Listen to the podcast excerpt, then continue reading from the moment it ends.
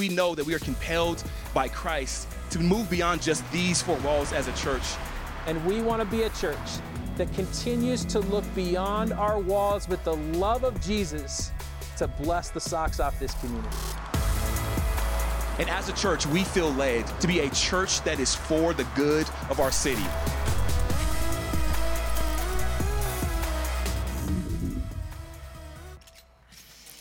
Well, good morning, Ascent. Uh, my name is Lindsay, as you have heard, and I am thrilled uh, to be here with you this morning.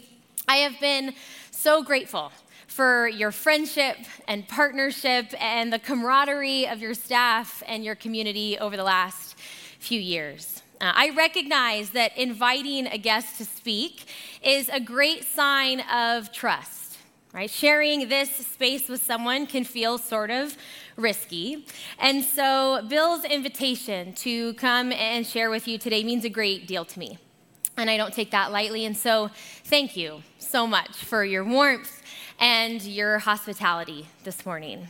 Uh, before moving into my current role, I worked as a youth pastor for years.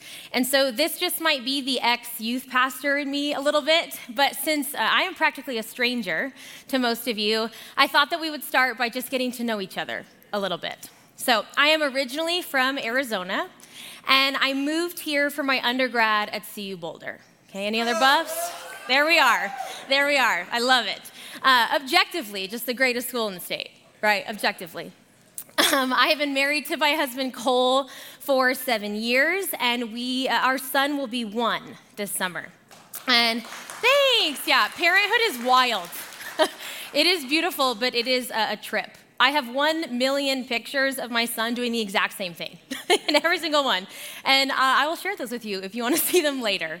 Uh, a few other things that you might be interested to know about me is I love teen fiction novels. So think Twilight, Hunger Games, all that nonsense. I absolutely love it.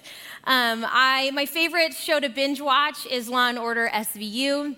And I know that I risk losing at least half the room in saying this, but I don't think The Office is funny. I know! And I have tried to love it. But if Jen can look past it and still be my friend, then I know I know it's possible. So that is me, and uh, let's now get into our series. So, for the last few weeks, you have been moving through the book of Ephesians, this ancient letter written by a church planner named Paul, who was one of the founders of this first century church in Ephesus. Paul is writing to primarily Gentile people. That means non Jewish people. So, this tells us that they didn't share the history and the heritage of the Jewish people. They haven't grown up hearing stories of Abraham and Moses and of David. So, their worldview, their ideas, their rhythms of life haven't been shaped by Jewish law or by God's ways. And so, we have these new believers who are culturally and ethnically very different from Paul and other Jewish believers, discovering this faith that is brand new to them. And they're discovering what it means for their life, practically, for how to raise their kids, for how to handle their money, for how to spend their time, for how to view their future. And they're learning what it means for their life together as this community of people who have banded together over this Jesus person. So we now find ourselves in chapter four, and it's at this point that we sense a bit of a shift in the letter. Paul's tone becomes so what? If everything he has just spent the last three chapters explaining is true, well, then so what? Well, what have we heard in the last three chapters? We have heard so far in the last three weeks, we've explored that belief, trust, confidence in the death and resurrection of Jesus, it means that we gain a new position, a new identity in Christ. That we are no longer just in real estate or in finance or in parenting or in school or even in Louisville, but we are in Christ. We are given a new identity as the family of God. This is now who we are. We belong to Him.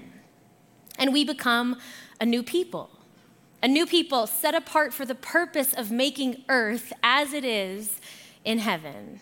This whole new humanity. This is what John talked about last week that we are now the body of Christ, the church, reflecting and imaging and carrying with us the light and healing and the transformation of Jesus.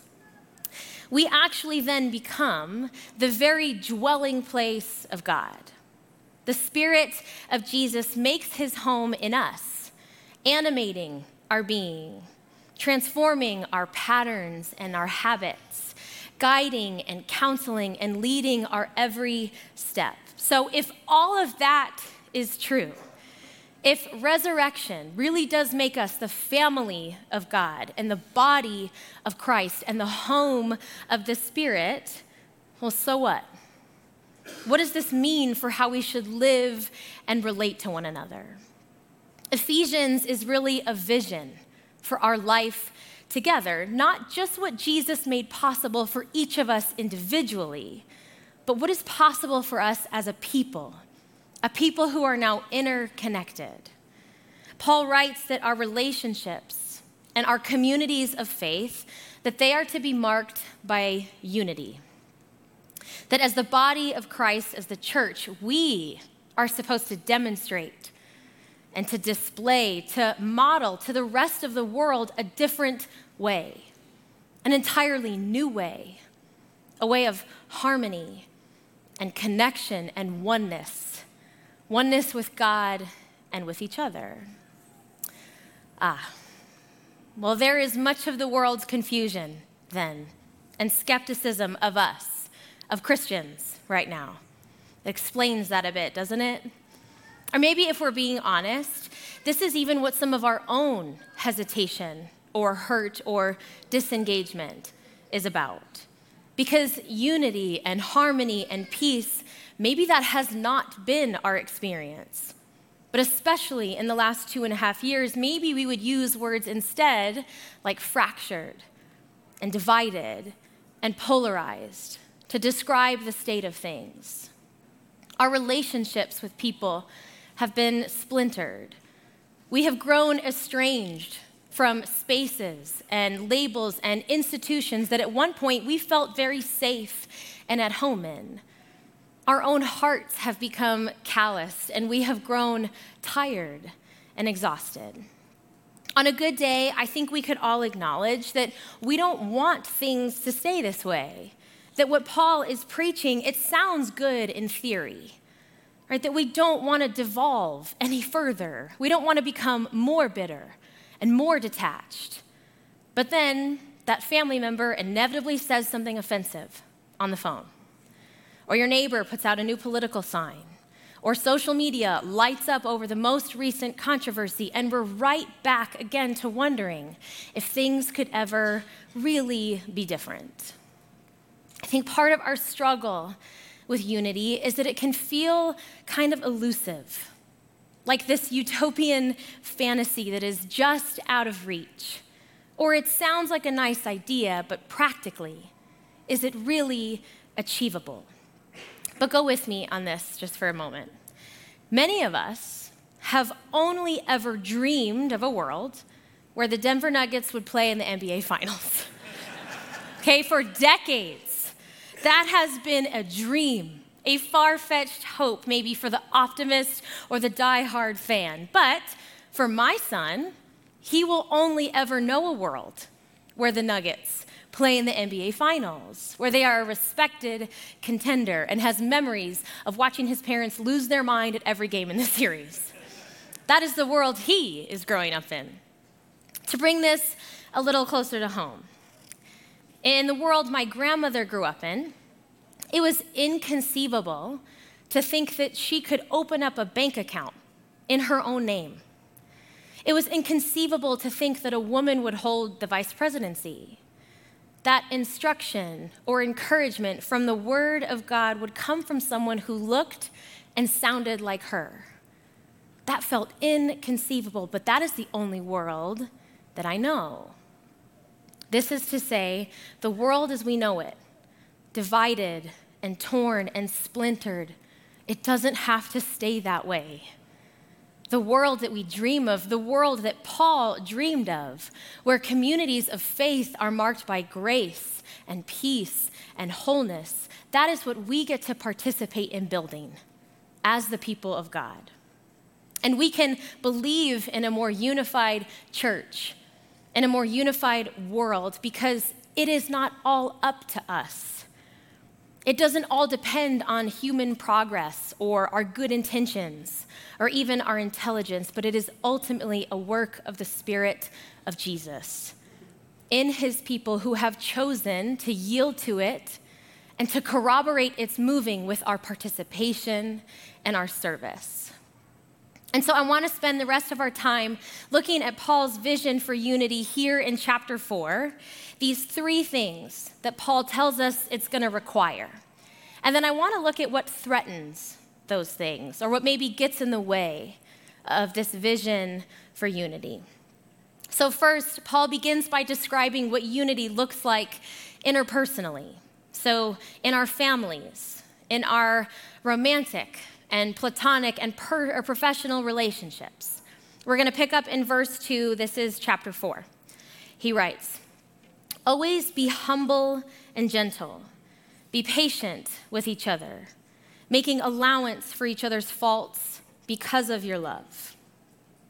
So, the Greek word used for humble here means lowliness of mind. And what that is really describing is a recognition of the worth and value in someone else. So, here is how this lowliness of mind operates. When walking into a room, instead of posturing or performing to try and assert our worth and our value, when we walk into a room, or when we log on to that Zoom call, or show up at the park with our kids, or go to that birthday dinner for a friend, when we walk into that space, lowliness of mind is first. First, acknowledging the dignity of others as image bearers of the Creator. This is, of course, connected what we learned from Maurice a few weeks ago that humility, it's having the assurance of our position assurance of ourselves in Christ. So we don't have to go looking for that validation in others by trying to puff up our performance or our connections or our successes. We are secure. Humility isn't devaluing yourself, but it is exalting the value that we see in others. So, humility or lowliness of mind, it works like this it's not thinking how do I make sure that you see me? It's instead thinking, how do I make sure I see you? How do I make sure that I truly see you? And then the word used here for gentle means moderation. And it's an important distinction that we understand gentle is not a synonym for weakness. I think sometimes these connotations they, they make us resistant to wanting to embrace a quality like gentleness because we think it means we have to shrink back, becoming stifled or demure. But that's not what Paul is getting at here. If you are someone with a strong personality, with conviction and confidence, gentleness does not mean forfeiting your passion or your strength.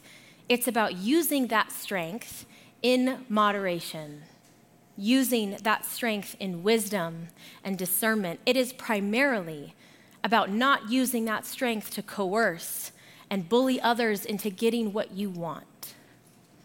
It is no coincidence that Paul chooses to couple these two words together here, because this is how we see Jesus describe himself when he is expressing his very own heart, his, his essence, or his nature. In Matthew 11, he says, I am humble and gentle in heart. We see lowliness of mind and strength in moderation personified. We see it embodied in the life of Christ. And so, if we're curious about what this really looks like, we need examples of what it is to be humble and gentle. We only need then to look more closely at the life of Jesus, his patterns, his rhythms, the way he related to others, his posture, and his choices. Paul goes on to say, Be patient with one another, make allowance for each other's faults. The word for patience here is long suffering. So suffer other people, suffer alongside one another, endure the aggravation, the discomfort, and sometimes the annoyance that other people bring into our lives.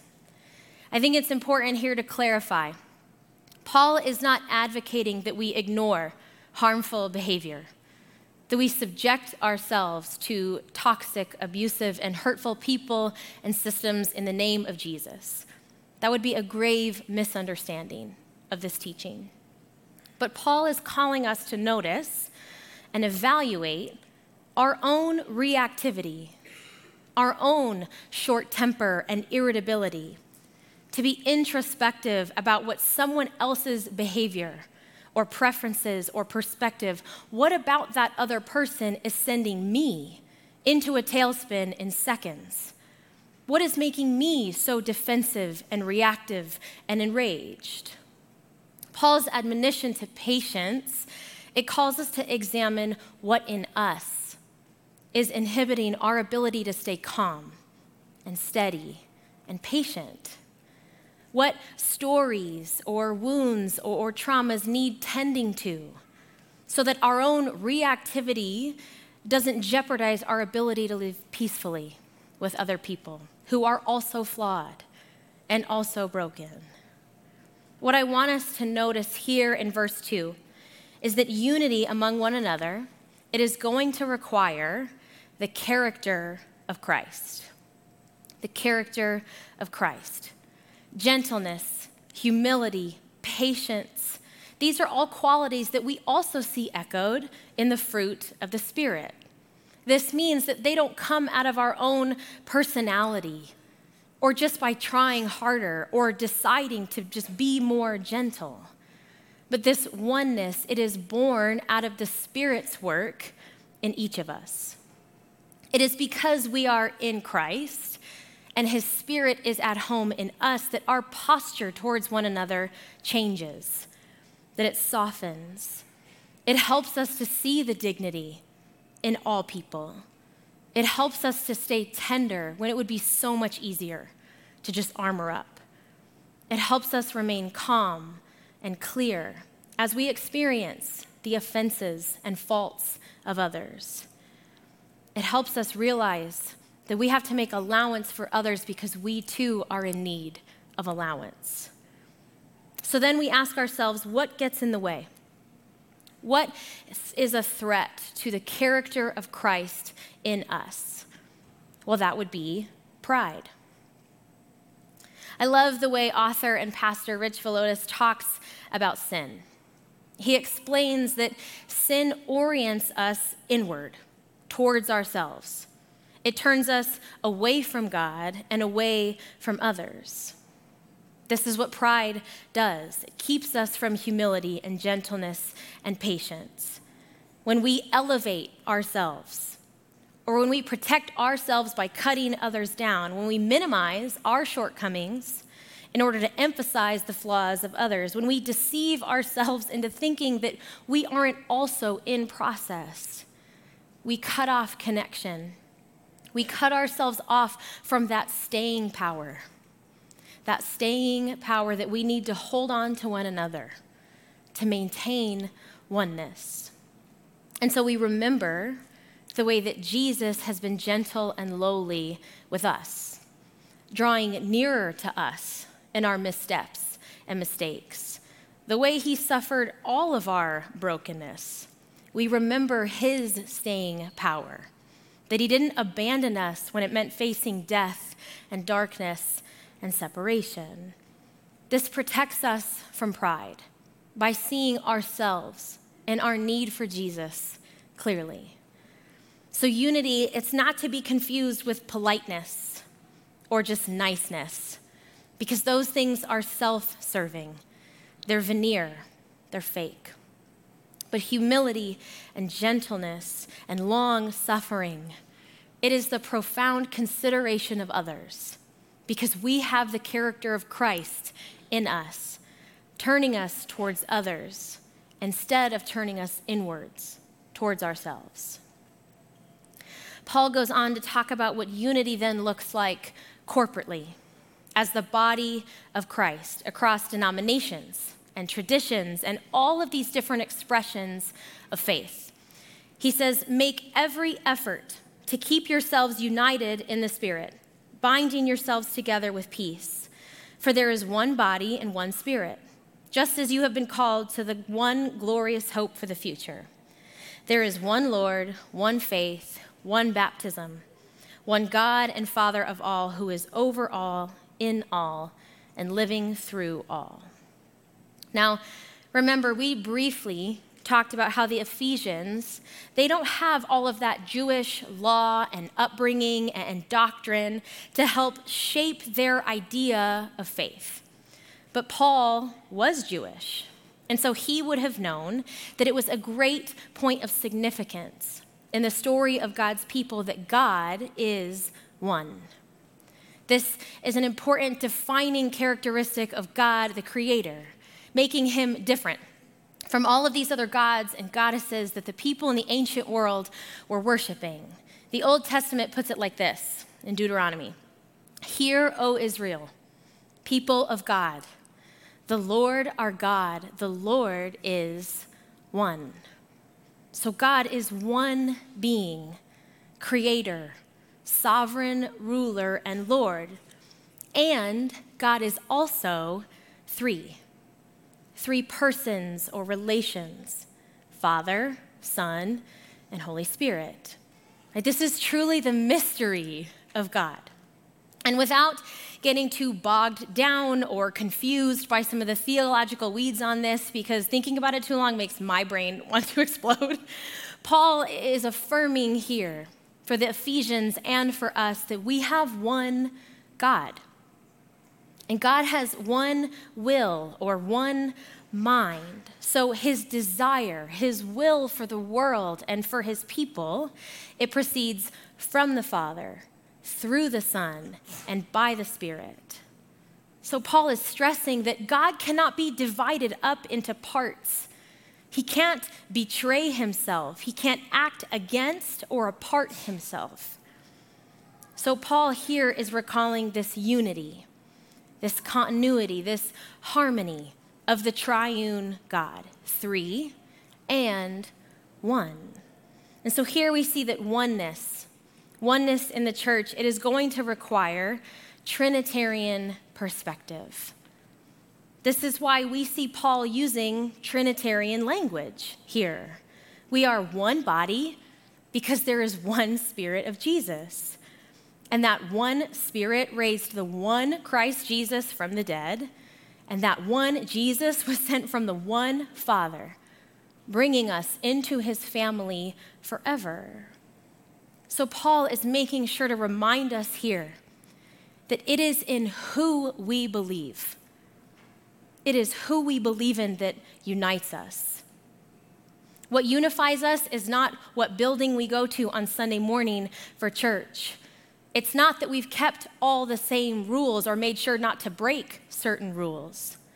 What unites us is a power outside of ourselves, and it equalizes us under the same consequence. That without the power of Jesus, without his saving power, we have nothing. Under the cross, we are all in the same need of saving. So then, even in the ways that we struggle to understand each other, even in the ways that we disagree and that we differ, the truth is that this is what binds us together. So then, what is the threat to this perspective? This perspective about a triune God? What is the threat? I think it's absolutism. Absolutism. I'm going to quote Rich Villodas again because he just says it so, so well. Absolutism is when we have made things absolute that God never intended to be absolute. Expressions of worship style, preference, even doctrine. Where have we reordered and deprioritized the saving work of Jesus Christ. Paul reminds us that unity, it's not willful ignorance. It's not ignoring all of these differences. It is choosing to remember the bottom line that faith in a triune God, that is what connects me to you, no matter how you vote, no matter your pathology.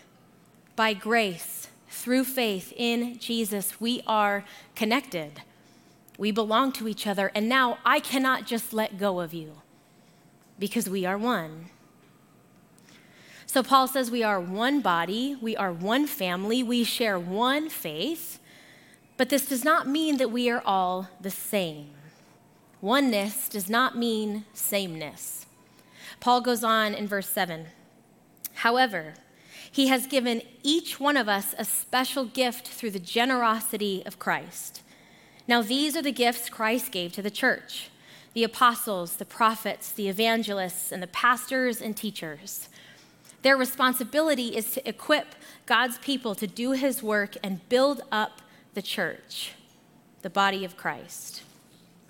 So I want to point out just a few things here. Paul makes it clear that these gifts are from Christ. So they are given out of his generosity. So they are not earned by our own effort or by our proving or something that we just happen to get right.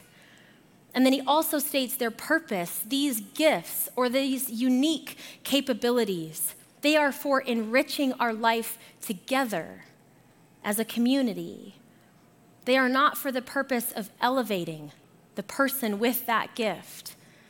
They are not for the individual to build up their reputation or build up their platform or build up their success, but they are to build up the body of Christ. So it should also be said that the gifts Paul mentions here, this list is not exhaustive, but there are multiple lists that we see across the New Testament that together feature a, a variety of distinct gifts.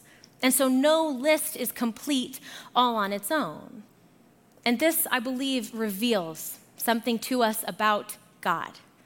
It paints a picture of his complexity and his dimension, that God generously graces us with a variety of different gifts.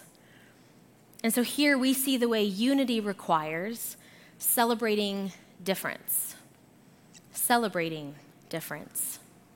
This means your gift, it is necessary to the vitality and the flourishing of this church, of your community. And you think, well, I don't have a gift, I don't think. Well, let's look back at verse 7. Paul writes, God has given each one of us, every member, every extension of the body has been graced with a gift. And then maybe you go, well, I'm not a pastor and I'm not a teacher and I'm not an evangelist. Like, I don't even know what that means. How could I really be of contribution here? in order to experience the kind of oneness that Paul is describing, it means that we have to stop drawing lines of division between clergy, which would be church staff, and lay people or the congregation. Building up the body of Christ, contributing to the work of healing and transformation and restoration. It is not reserved for the elite or for church staff or for people with seminary degrees. Ministry is not just Bill's job or Beth's job or Whitney's job or Maggie's job. Ministry is something every person belonging to God is invited into. You have been given a gift, and that gift is for the benefit, the encouragement, the health of your community, and for the good of your city. And so, what threatens celebrating difference? envy and comparison. Right? We don't see Paul ranking gifts here in Ephesians 4 or in any of the passages where he lists them, but we certainly do this. Right? When we begin to wish that we had the thing somebody else is good at, when we wish we had someone else's gift because it's more attractive or glamorous or desirable, we then wind up depriving our own community from experiencing the thing we were given to share. We deprive our community of mercy or hospitality or discernment or wisdom or exhortation because we neglect the thing we were given to share because we're trying to chase the thing somebody else was given to share. Or we just start looking around and comparing ourselves to others. And when the thing we are good at, when the thing we have been given isn't as visible, doesn't get as much acknowledgement, or doesn't come with as much notoriety, we figure, well, maybe I should be trying to be like somebody else. But God has not determined that some gifts are more valuable than others. It's us. We have done that. And so we begin chasing uniformity, all trying to be the same, instead of chasing synchronicity. Think about this like an orchestra. Right? What makes a symphony so moving and so captivating is that all of these different instruments are playing in sync. The music would not come alive the same way if the orchestra was only made up of violins or clarinets or trumpets or cellos. The beauty is in each of these different instruments doing their part, contributing their unique sound alongside all of the others. That is what makes it incredible. It is the same with us. Oneness is not sameness but it is the deliberate celebration of the very distinct and the very different gifts and purposes and talents and passions that God has given his people to enhance our life together. And so, according to Paul, unity is not just for the idealist. It is not just a far fetched dream for the optimist. And it's not only for the theologian who wants to theorize and intellectualize, but oneness. It is a very actionable, tangible, felt experience for the people belonging to God, people who are in Christ. And so I want to invite us this morning to examine our own hearts. Have we grown resigned to the world the way it is? A world fractured by pride and factionalism and alienation? Have we grown cynical, believing that things could really never be different, that things will just never change? We are a people defined by our belief in the impossible.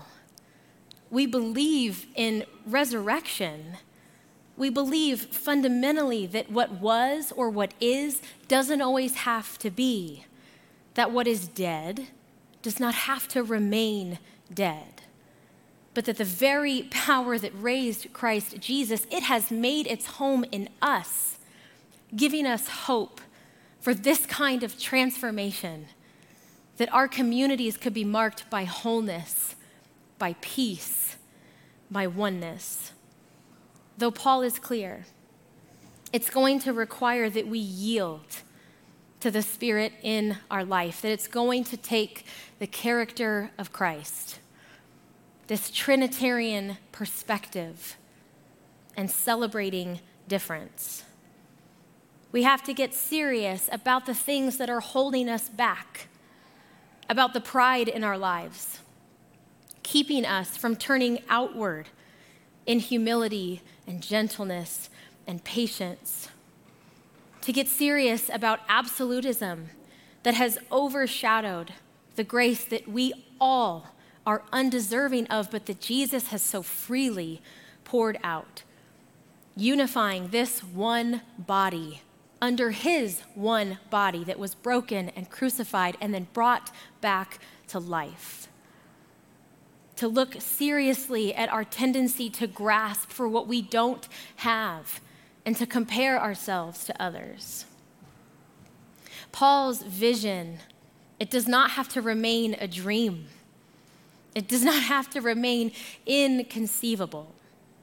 I believe that my even being here this morning is a glimpse. It is evidence of Jesus in us and among us.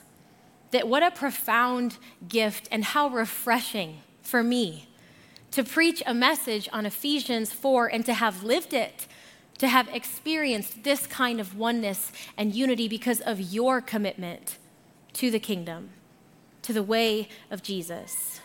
Right, kindred and ascent, we are not identical. We are not exactly the same. We have different personalities and cultures, different expressions of worship and community, and all these different things. But we are one. We are united under the cross, and we do belong to each other.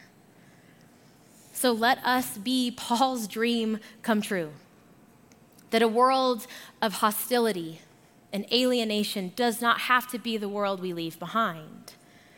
Let us return to the cross because under it and through it and because of it, we become one. United in His sacrifice, filled with His Spirit. Let us not let go of each other, but make every effort to turn towards each other. Remembering that unity is not apathy but unity is a commitment to love. It is a commitment to the good of others. It is a commitment to the good of your city. So, Ascent, would you pray with me to close? God, thank you for who you are, that you are good, that you are kind, that you are deeply compassionate and gentle. God, I thank you that you pursue us, that you come after us, that you desire to know us and share pieces of who you are with us. God, I pray for those of us this morning who have been hurt, alienated, left out, and estranged by all of the hostility and division in our world. God, I pray this morning that by your Spirit you would inspire us, that this does not have to be the way it is, God, that our communities of faith, that our relationships and our families do not have to continue to be torn apart and fractured. But because your Son, Jesus, alive in us, makes real transformation possible, that he would make us tender towards one another, that we would soften, that we would put down our defenses and our armor, and that we would truly ask, How can I make sure that I see you? Jesus, I pray that you would unify us, that you would connect us in meaningful ways. Jesus, give us hope, hope for the future. Jesus, we love you and we need you, and I pray this in your name.